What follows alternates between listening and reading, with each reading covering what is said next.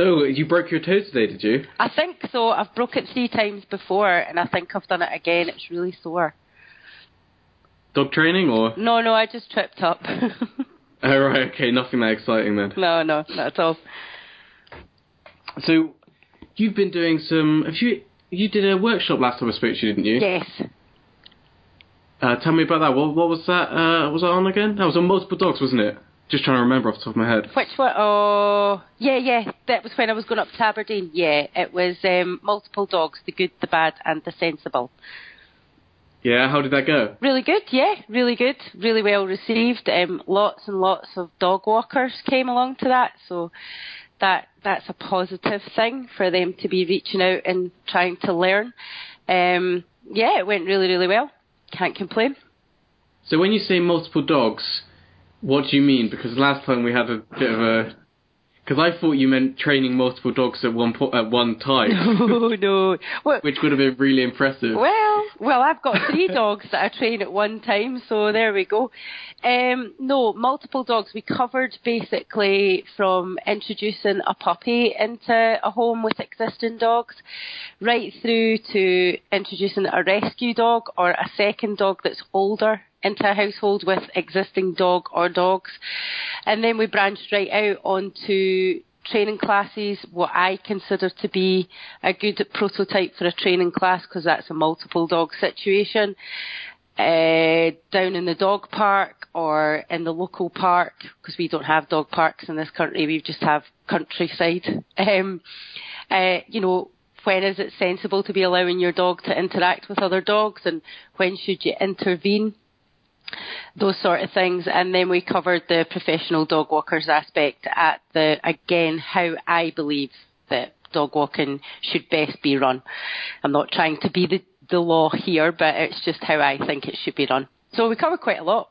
Um, it was like a, a three hour talk, so covered a lot of stuff. Sure. Um, when you talk about multiple dog households, I know a lot of people, especially dog owners, people that aren't trainers, the first thing that's going to come to their mind is pack theory, isn't it? Yeah. And and do you have to keep your older dog dominant or anything like that? Um, yeah, that uh, that question was posed to me, but I I'm a great believer in if you're dealing with a multiple anything, multiple children, multiple people, multiple dogs, that you have to treat each and, and each and every single one as an individual. And that individual's needs have to be catered to. So when you're dealing with multiple dogs, for example, you're not dealing with a group of dogs, you're dealing with a set of individuals. I can only go by I have three dogs. There, whether there's dominance or not, who knows? Because it's it's such such a huge subject, and we don't know enough about it. That I just cater to each and every single one of the dog's individual needs, and they are all very individual if I treated them all the same, then I have no doubt in my mind that there would be some sort of conflict because each individual's needs were not being catered for. Does that make sense? Yeah, that's interesting. Um, so, uh, so I think when you're dealing with a group of dogs, the mindset that you need to get out of is that you're, you know, you're dealing with a pack you're dealing with, say, two, three, four, five individuals. And that's why people should really think long and hard before they have a multiple dog situation that do they have the time to dedicate and it's not it's not bags of time. It is at first when you first introduce a dog into the household because they've got to get to know you, you've got to get to know them, and if you've got other dogs, you're also having to cater for their needs too. So you should really think long and hard that do you have the time to apply to all of that. I still walk my dogs individually sometimes. We still do some things one to one. It's not all about them always hanging out together. They are very much treated as individuals. That's yeah. I was, I was going to say. I mean, do you have some examples of, of ways that you treat each one different, or do you treat them as individuals? Uh, well, yeah, because I, I know them as their their doggy parent what their likes and dislikes are. I mean, I have one that is completely bomb proof, um, as in you can introduce her to anything or anyone, but she has a bit of a hunting streak in her, and we've trained her exactly the same way as we have the other two. But she really has a massive chase drive, so we've got to ensure that when we have her out, that although there's areas where the boys can be off lead and you can take your foot off the gas with them, in certain areas for her you very much need to switch on. You know, I've got my oldest boy now, who I'm sure you've seen a lot of on Facebook, is having his little health issues. Um, so now we're having to adjust to his needs and doing some extra additional training to prepare him for the medical care that he's going to require then my youngest one, who is it's just been he's the spookiest dog you've ever met. He's the friendliest dog. He's like a chocolate Labrador trapped inside a Rhodesian Ridgeback's body. But he has a lot of um, fear-based behaviours, not so much now because he lives with a dog trainer and we've worked through them. But there's still situations where he can spook. Now, if I treated them all the same, then I wouldn't be able to adjust how I'm treating them all the time to suiting them. Um, mines are pretty good because they are very laid back. They're used to my lifestyle and stuff, so they have fit in. But when we first introduced them all together as puppies, they've all I've, all, I've had all my dogs as puppies, apart from previous dogs that I've had, but the current ones I have just now. When we've introduced them, it's very much been about pandering to each and individual's needs. So there's no need for conflict because I'm sure you know, Nick, conflict only ever happens in dogs when they perceive resources or people or what they want to be limited. So it's about making sure that, you know, when a mad puppy comes along that your older dogs, their nose isn't too far out of joint they are, their life isn't changing too much, but they still also have to accept that they've got a new brother or sister, and they have to be a bit more patient. So it's it's a very complex. We could talk about it all day. It's such a yeah. Well, we've got we've got some time. it's interesting talking to uh, listening to if you I'm, talk. Actually. If I'm rabbiting on, just say. Um, but it just, you know, there's just so many things now. You know, for example, oh, the best way I can put it is right, I just gave all three dogs, all three of my dogs a carrot. Now, when I give them a carrot, I have to give Flea his carrot first, not because he's dominant, but because if he waits those extra four seconds while I give Floyd and Tiger their carrot, he's jumping up and down like a maniac and he gets really excited. He loves carrots. It's not a problem. So we just adjust and just say, well, if we give you yours first, then you're not pestering everyone. You're not getting yourself over aroused or overstimulated. And then you can go. The other two are quite happy to wait. So it's just little things like that. It takes an owner, in my opinion, just to observe and try and manage their lives a bit better to avoid any form of conflict. And I have never had any form of conflict between my three dogs, ever. So I think that's testament. I've got an entire male, I've got an older male, and I've got a very bossy female. So have that and not have any form of conflict at all, I think it's a pretty good track record. Yeah, absolutely. I mean, everything you're saying definitely resonates with me. I've got two dogs, and I can. I mean, I've similar things to what you're saying. Um, one of my little dog is uh, absolute mad squirrel chaser. Um, so, like you said, I have to be very careful about where I walk him. Um, or if I am walking him somewhere where there's going to be squirrels, i have got him on a long line or a lead or whatever.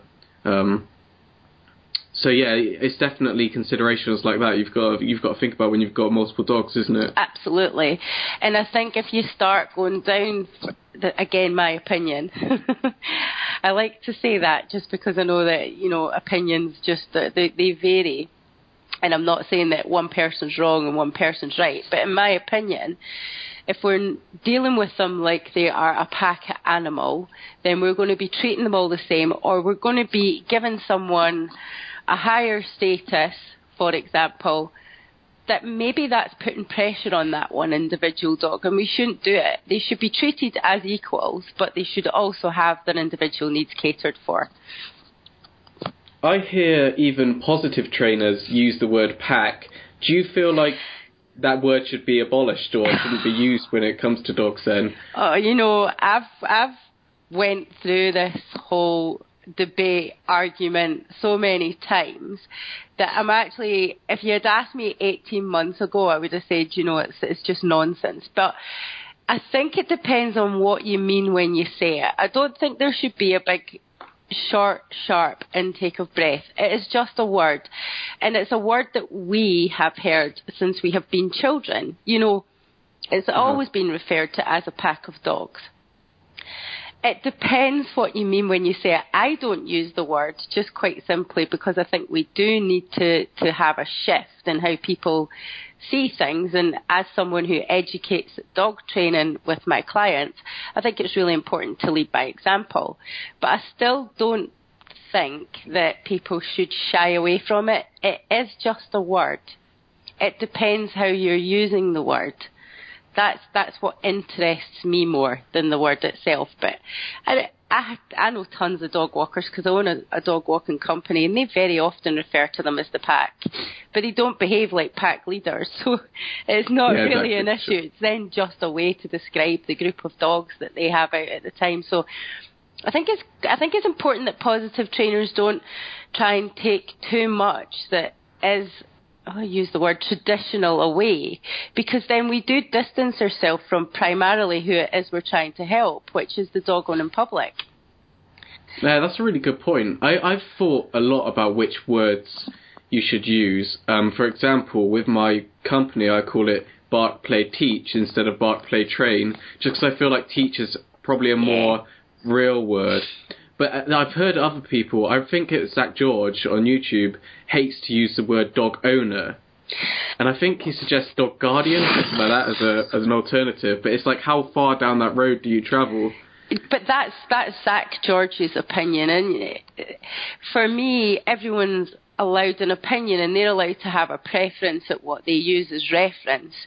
There shouldn't be, you know, a rule that says you can't say dog owner or, you know, dog mum or dog dad. We know what they're not, we're not their parents, but, or dog guardian, if you like. It's totally up to you what, I just think that there's just too many constraints going on about what people feel like they can and can't say.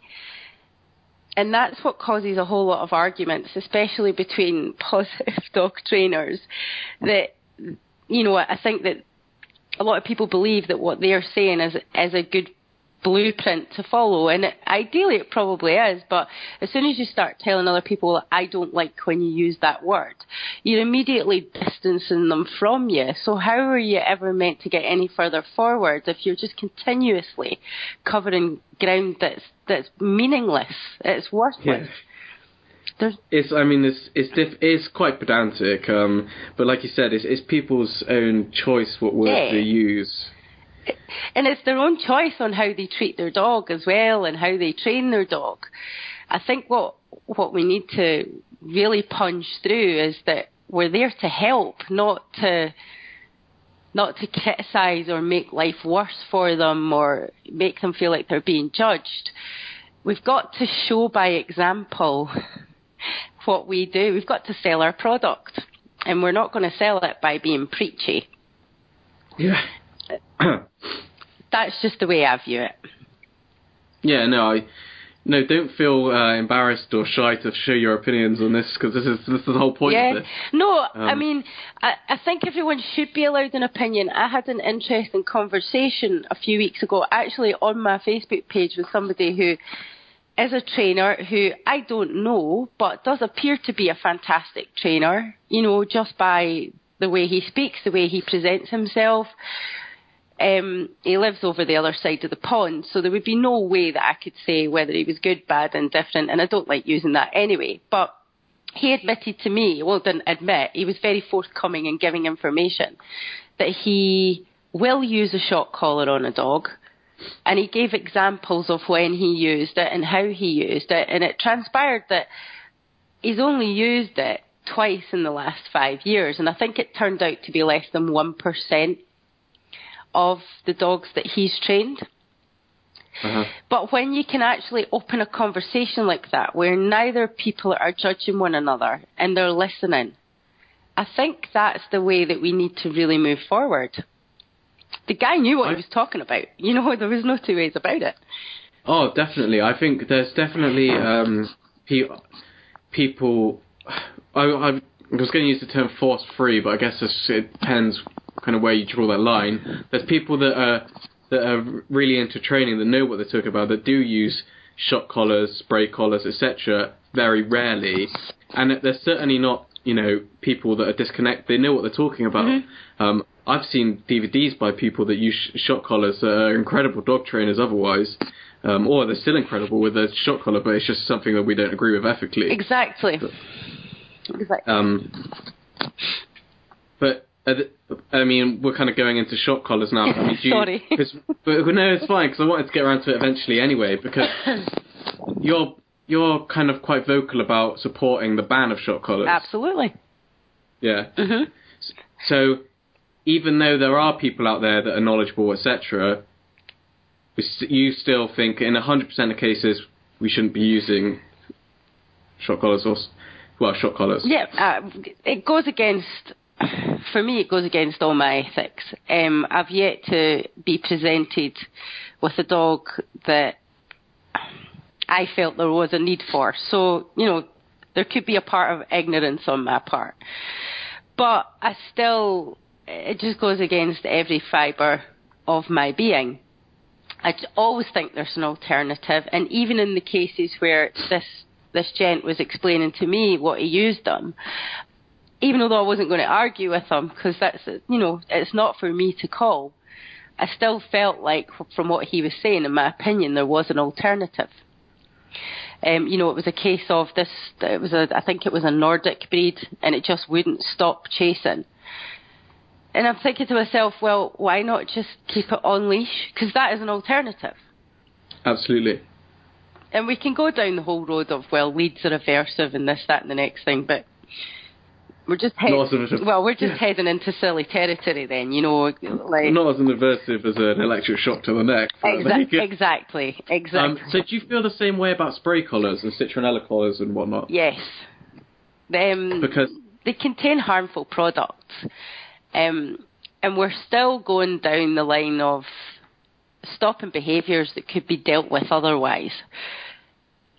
I, I, strongly believe that a dog has a right to display natural behaviours. And some of those behaviours aren't acceptable in a human world, and I understand that.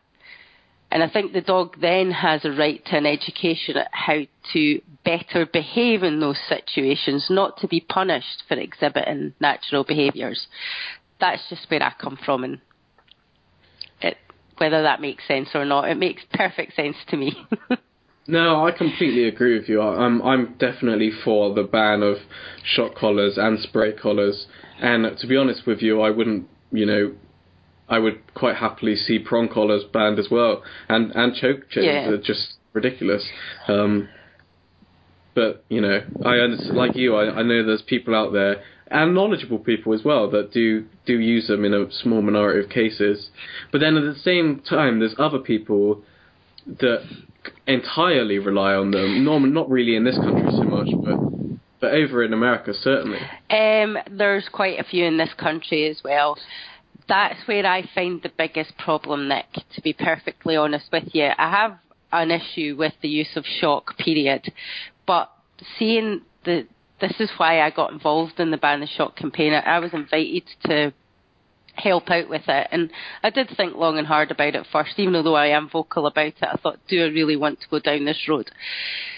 But it, I'm seeing an increase of people who are setting up as dog trainers, and they should be looking to seek for education to look for the less aversive way and arm themselves up with the education that you and I have done. But they're just relying solely on punishment. It's just wave after wave of jerks, kicks, pokes, shocks. It's it's that for me is when it starts to just become abusive, and that's why I decided that I would put my name to the ban the shock, and I would absorb myself in it completely, because this is a growing trend and it needs to stop.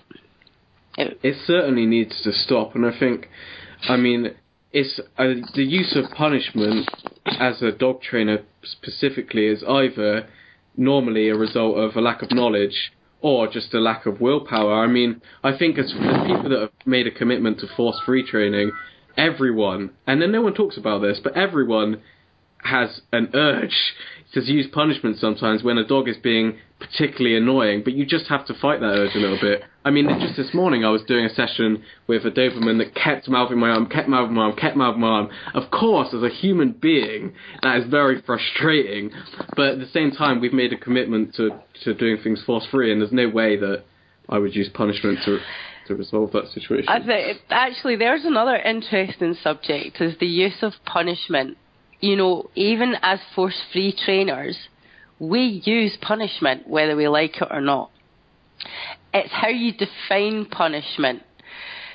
That's again the important part. I mean, if a dog is consistently jumping up on a child coming into the household, then I'm going to put the dog on a lead and prevent it from doing that, which by definition is a punishment.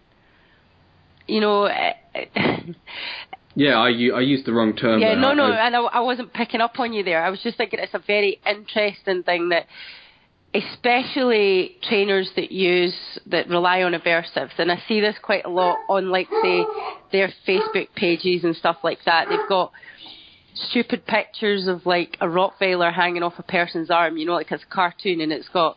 Uh, I'm a force free trainer, so I won't stop this. I mean, it's just ridiculous that they seem to think that we are just living like Doris Day all the time. I mean, I'm a force free trainer, so I went. Oh, I, I have you see not what you're seen saying. it? Yeah. Have you not seen it? No, I haven't it's, seen that. It's like a cartoon, and it's I think it's a Rottweiler. It's a black and tan big dog, and it's like got a person's arm in its mouth, and there's blood and everything everywhere, and it's got like I'm. I think it's I'm a positive trainer, so I'm just going to stand here. I'm not going to do anything about it. It's really unbelievably so wrong. well, it's silly, and it's just trying to evoke a reaction, isn't it? Well, that's it. But I think, you know, when you look at, at, at these sort of graphics that go out, then what we need to remember is, even although we know it's silly, if that person has like 7,000 people on their Facebook page, chances are eh, more than half of them are dog owners and they're absorbing all that information. So, Yeah. you know, there'll be some of them actually believe that, and they do. It's the same with the old purely positive chestnut. It's like, no one's purely positive. I consider myself to be a very good positive trainer, but I make mistakes. But in the same vein, I can't be purely positive. It's impossible. I'd like to be. I was just about to say what I think. Um, I think the thing is, no one's well, no one that I've ever met is purely positive. Purely because the amount of skill required to be purely positive, and when we say positive, we don't mean force free. We're just talking about positive reinforcement, exactly. rewards and whatnot. It would take a, a ridiculous amount of skill to be able to to be at that level, but we all strive towards it. Oh, think- absolutely. There's nothing wrong with aiming for the the the you know the most positive reinforced based training program possible, which is exactly where I aim for. But at some point coming down the line, you do have to. I better pick my words wisely here, or there'll be arrows coming. You do have to disagree with the dog and say, "Sorry, buddy, you cannot do that." Yeah. But it's how we set, tell the dog, sorry, buddy, you cannot do that. I think what, what defines us ethically as trainers. Sure. Well, I, I've well, you just reminded me of um, there was a transparency challenge, wasn't there? I Yeah. think it was last year. Um, talking about that and how you punish a dog without being aversive, or how people go about it. So, what kind of punishments do you use when you're talking about I'm I'm using punishment? Well, you know, if let's say, for example, now I'm not using it as a training, but you would definitely have to use it as management. So let's say, for example, I'm called out to a client whose dog, every time it gets a bone, turns into Satan. Now, the first thing I'm going to say to them is until we work on this, until we work through this, if we're not training, the dog can't have a bone. That's a punishment. Yeah. If a dog is going to continue to jump up on me, for, you know, I had a little golden retriever at puppy class last night, and we were doing quite a tricky exercise. So you have to borrow someone's dog. Sure. Um, you know, because you always explain it to the class, and then you know, if you see a few blank faces, you do always say, "Do you want me to show you?" Because I would prefer not to show them. I would prefer them to do it themselves. So I'd taken this little golden retriever, and oh my god, she's adorable, but she really likes to mob you.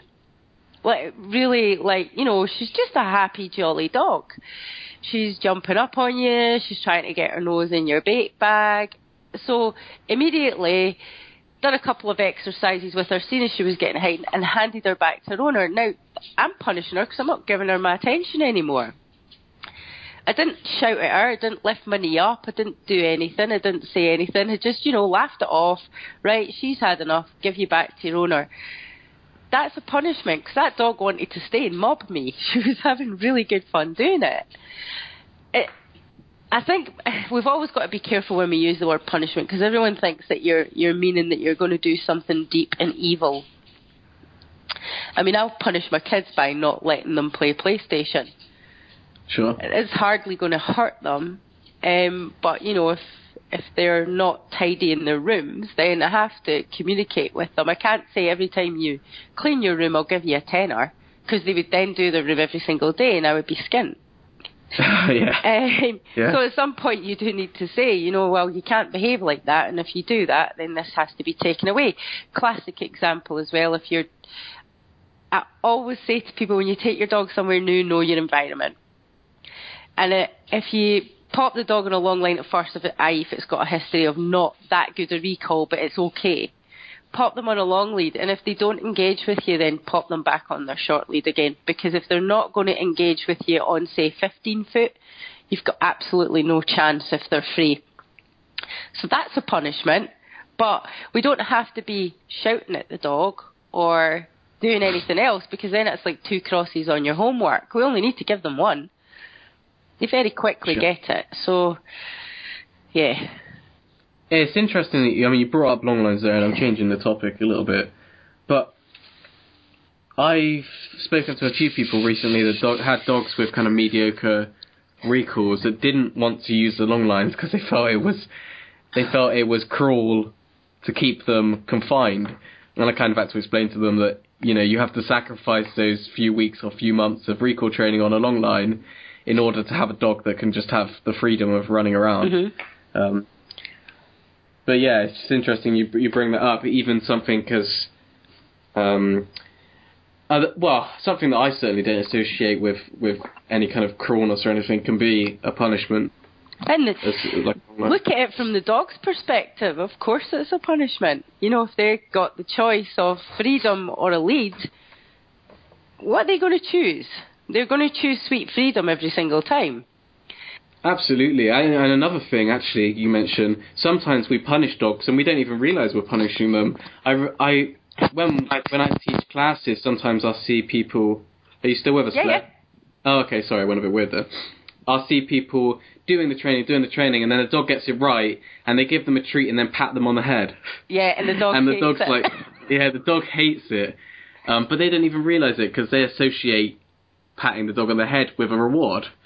But the dog, it doesn't. The dog finds it a punishment. I, I find a way around that, Nick. I actually say to them, I'm sure your dog absolutely loves you clapping them, but just now they're so absorbed in their learning that they just want to carry on doing more. So can we just wait to the end for pats?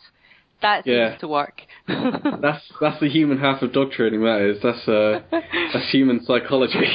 and they all go, "Oh right." I'm like, "It's just look at your puppy. It's just it just wants to carry on. It's like, tell me more. Go with it. Yeah, Go with and we it." need yeah, and we need to be really aware of what's a reward and what's a punishment for our individual dogs. I mean, we've come full circle really because we were talking in the beginning about individual dogs and and being aware of of their needs, and the same thing with their punishments and their rewards. Absolutely. I know dogs out there that you could probably you could shout at all day long and it would mean nothing to them. It would mean nothing. They would just be like, "Here we go." Yeah, And they would do as they were told because, you know, it's the best way to keep the peace, but they wouldn't be affected by it. But then I know dogs out there that, you know, if you if you stick the biscuit back in your pocket, it's as if their entire world has just shattered. So you do you do have to be mindful of, you know, what one dog finds aversive or reinforcing is not necessarily what another dog's going to find aversive or reinforcing.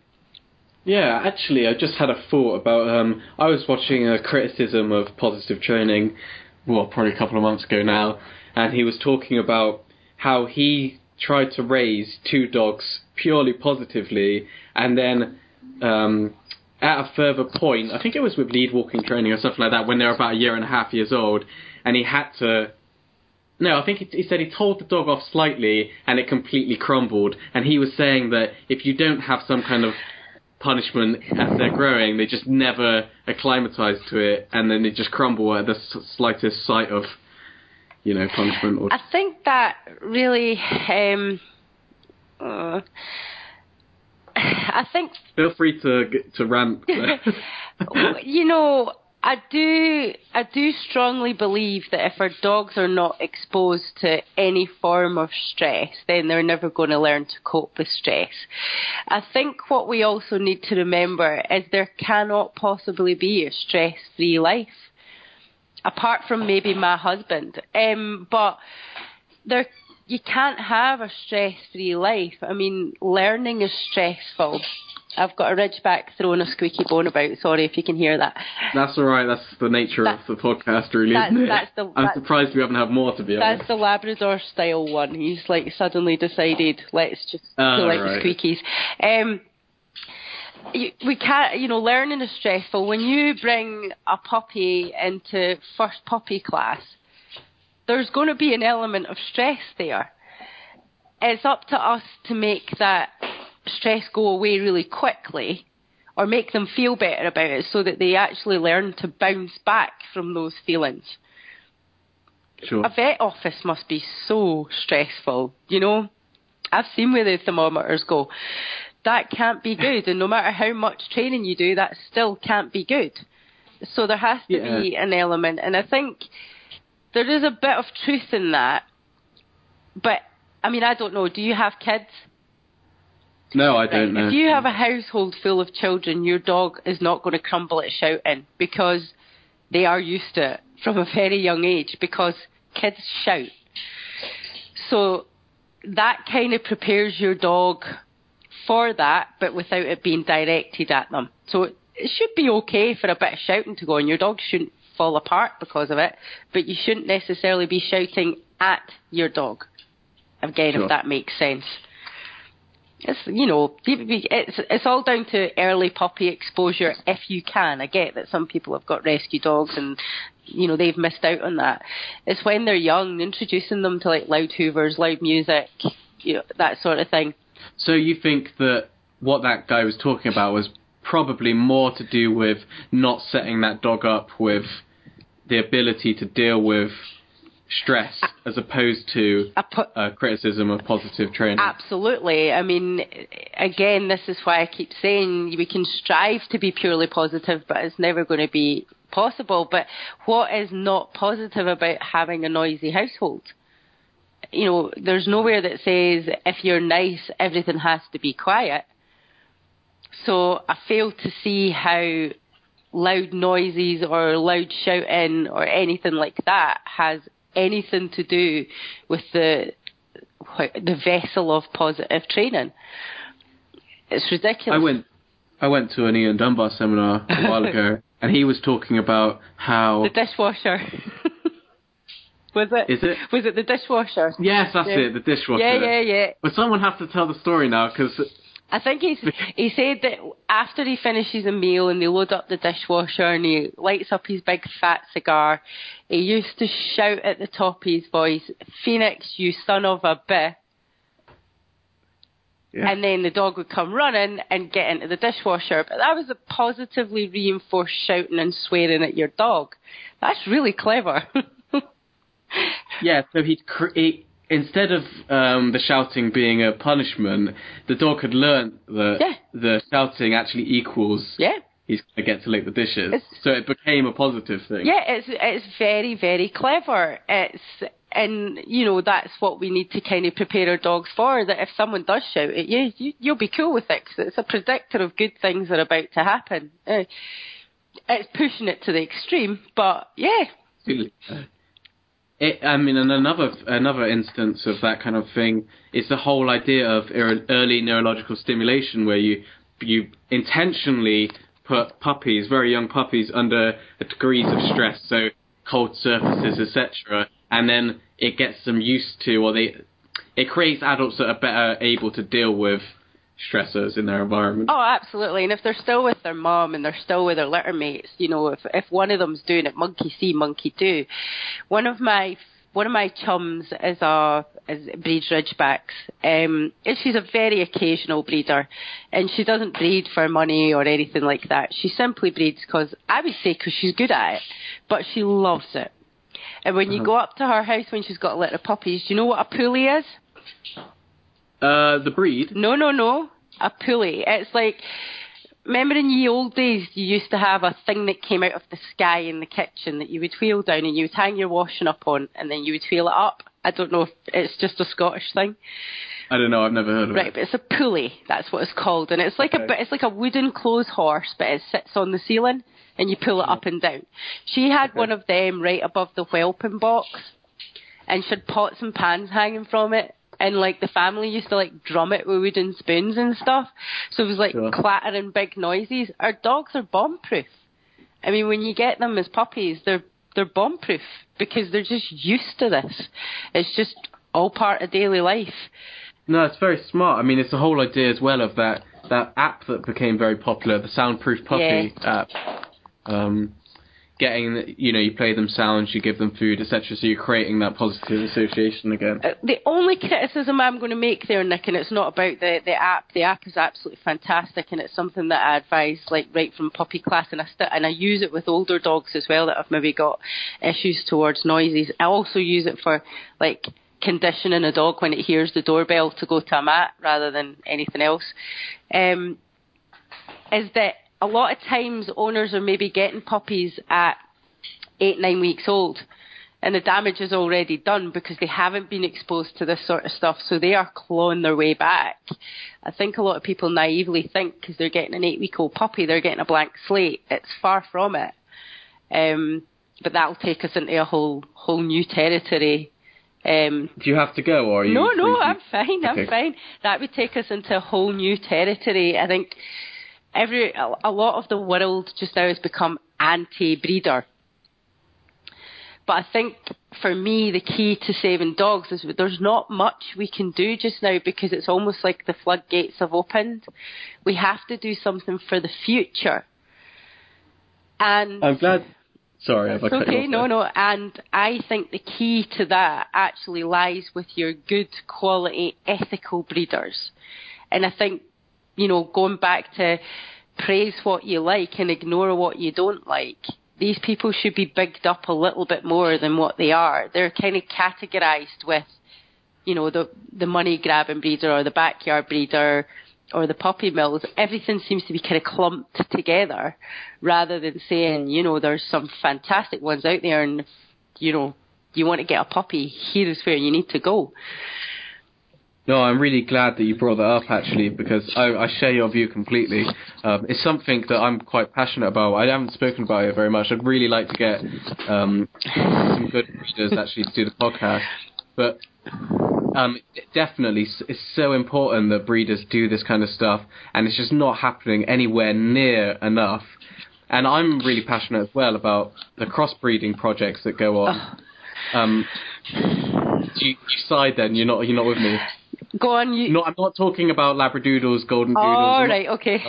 I'm not talking about um, fashion or dogs that are bred for profit. I'm talking about crossbreeding projects where people are trying to breed healthy dogs, and we've there's there's people there's a movement out of there, quite a small movement of people that are just trying to breed dogs that are healthy with good temperaments, not dogs that particularly abide by some conformation that the Kennel Club has put. and I absolutely. And by the way, I side there. I'm not anti Labradoodle before I get a horse's No, head in my bed or something like that. that my problem with some of, with some of the crossbreeding is that people are breeding them for profit and they aren't getting the, the health tests required, and no one's got any control over that. Um, Yeah. and that that's worrying. But the That's not. no, sorry, that's, not what you were meaning, and I'm totally with you. And going back to my chum, that is exactly what she does. I mean, she she loves her shows. There's no two ways about it. She loves going to shows and showing her dogs off. She doesn't care if she wins anything. She just likes the day out. Um, but she she's a great person that will say to you, you know, if I breed a litter of puppies, if there's no show dogs in it, I'm not that bothered. So long as they're healthy and they're happy and they go to good homes, that's the only criteria she is interested in. She said if they're all good looking, you know, so I don't know a bad looking dog. I think there's a lot of truth in what you're saying that we do need to go back to, if you like, fit for purpose. And for me, fit for purpose should be fit, healthy, able to do what the breed was bred to do, but similarly not have the horrendous health problems that we have in some of the breeds that are, you know, out there. Yeah, I think the reason that the whole crossbreeding, the little crossbreeding movement that I've become aware of is so, um, just resonates with me so much is because we've gotten, it's very easy to become disillusioned with the system that is out there for pedigree dogs. Um, with the kind of, well, I, I mean, there's, again, we could talk about so so much, but with the amount of, of bad breeding that goes on within pedigree dogs, as well as with puppy uh, puppy farms, and then of course you've got your back, backyard breeders as well. But it's it's annoying because the kennel club and the whole system that surrounds pedigree dogs should be something that we see as prestigious, but it's just really it's not it's not that anymore. Uh, no, it's not, and I don't think it ever has been. And to be honest with you, I think the problem with the Kennel Club is it's actually blown up to be a bigger organisation than it actually is. It's almost like they are the power, they are the law regarding breeding, showing, training, and they are not that big an organisation. Sure. And I think that, but again, should somebody need an organisation to be telling them what they need to do when a dog's health relies on it? I think again that goes back down to ethics. How someone can breed from a dog that they know is unhealthy is beyond me. Uh, there, was, there was a program a while ago, and it was the I think it was the boxer that stood out for me that had some serious kidney issues. I think it was I think it was a kidney issue anyway. And he's got more than 800 offspring out there. I mean, that's not just a little. That's a lot. And that I think you shouldn't need somebody to tell you that's wrong. But obviously Yes. people do. So I'm not sure what the answer is, whether it's an, an organisation that oversees things or legislation. But what is abundantly clear is that we need to have people that are. When people go out and buy a dog, they need to be far more aware than they are at the moment. Oh, yeah. I mean, even among people I know, they if when they're after a dog, they they look for the one that's kind of within 20 miles of them. It's like when I get when I get my next puppy, I don't care if I have to go to Germany, Holland, wherever. I'll be looking for the most healthy dog, um, and the, the dog that fits my needs best. Absolutely. So I'm gonna I'm gonna end up with that dog for over 10 years. Absolutely, it's uh, and it's you're doing the dog the justice. I think for me the answer to it, Nick, is we've got to make again the the dog owning public. We've got to empower them with as much education and information as possible, and that education and information has to be accessible for them. But unfortunately, people just hit their feet on a carpet and see a puppy and they melt, and that's it. And it's you know they see it as healthy because it's healthy right now. It, Sure. it's, oh, it's such a huge topic. It was actually it was discussed in the Scottish Parliament last week that um the that the Kennel Club are are wanting to present a manifesto to the government, but the, the Scottish government actually responded that they were doing more than what the manifesto was presenting them with. Um, already putting into play, looking at how they can stop this puppy trafficking, dog trafficking, bringing over puppies from Ireland, you know, backyard breeders, puppy mills, they're already looking to try and find solutions to all of this. But you know, as they, they said as well, and these are just politicians, that the problem is so big, is where do you start? They, yeah. I, it, eh, where do you start? Because you know, one of the things that one of the, the MSPs had said is what they ideally want to do is, is provide legislation and education for people from a dog before it's born up until the day it dies, and that goes right through from how it's bred, where it's bred, how it's weaned, how it's trained, homes it goes to, healthcare, etc. But it's just, you know, where do you start? Yeah, I certainly don't think the answer. I mean, this. I just don't think that the answer is with the Kennel Club anymore. No, I don't. I mean, we look at there was a blog that I was reading just the other day. I, it's Jemima Harrison's blog from Pedigree Dogs Exposed, mm-hmm. and she posted something that the Kennel Club had posted. Uh, it was a survey over multiple years, and it, you can just see the dog's lifespan going down and down and down and down until the present day, and it's like Oh, it's just insane. It's just it makes you so mad. It does, um, and really, ideally, dogs should be living longer now because our healthcare for dogs is far better. The diet for dogs is far better, um, but that just doesn't seem to be happening. Uh, it's just it's, it's such a huge subject. It was refreshing to hear that the Scottish government were very much taken. They do appear to be very passionate about raising the standards that dogs are kept in, bred in, and trained in.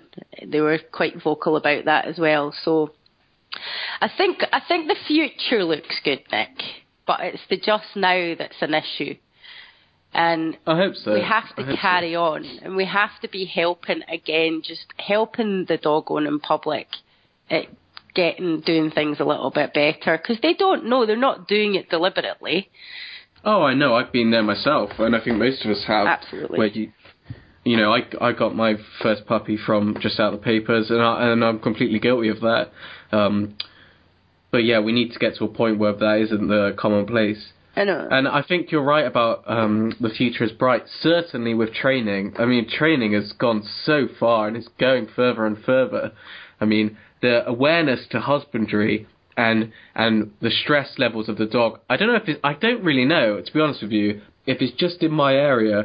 People are I'm talking about trainers and behaviourists are incredibly aware of it, or if this is a movement that's happening nationwide. It's very difficult to tell when you're in your own little bubble. But def- I mean, it's really coming on with breeding.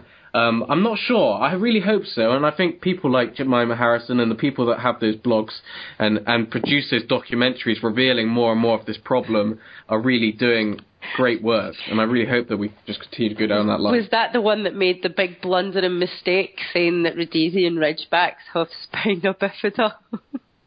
I don't know. It was. Know. It was. It was on the Pedigree Exposed program. I think that was the the part of it that they had to apologise for, because um, the ridge makes them as a spinal deformity. Whereas the ridge in a ridgeback's just cosmetic. It only goes as far as the hairline. It's got nothing to do with the spine. I have no idea, but I, I think I I certainly a, think the majority of her work yeah, is very, I, very. I'm not criticising what I was actually about to say. Is that that's a, a prime example of we can't always get it right someone's always going to know something better about a certain area. And I think we all have to come together. It was one thing that I took away when, when we were all chatting, networking after the Parliament last week, was that it's, it's going to take the dog profession to start coming together rather than fragmenting any further than it already is because we're too busy arguing over should we call a dog a pack animal or not we need to come together, and that goes from dog walkers, dog groomers, vets, vet technicians, dog trainers, dog behaviourists, the kennel club, you know, and all these various different organisations that we have, like as you know, I'm with the Pet Professional Guild. I'm also an IFDT member. We need everybody to come together to move forward because at the end of the day, it shouldn't be about an organisation or a person or someone who's really good on YouTube or anything like that. We're all collectively doing this together, whether we're vocal or not, for the good of dogs. And that's what we should all be focusing on. What a strong point to end it on. You've nailed that point home. Well, all right, brilliant. But that's great. That's just how I feel about it, Nick. And I think we've all got to remember is why did we become dog professionals? Why did I become a dog trainer? It wasn't to be a multi-millionaire. You know, we have to pay our bills. That's inevitable. But why did I do it? Because I love dogs and I love people and I love helping them with that connection. And we do have to bring everyone together. I think that's that's what's going to push us forward in the future. Yeah, absolutely. I'm with you. I really like that. So Brilliant. Sing it, sister. That's great. All right, brilliant. Nice talking to you, Claire. Yeah, you too, Nick, and take care. And if you ever want to chat in the future, I'm more than happy to because I've really enjoyed that. Awesome. Thank you. Me too. right. All right, great. Have a nice day. Yeah, you too. Ta-da. Yeah.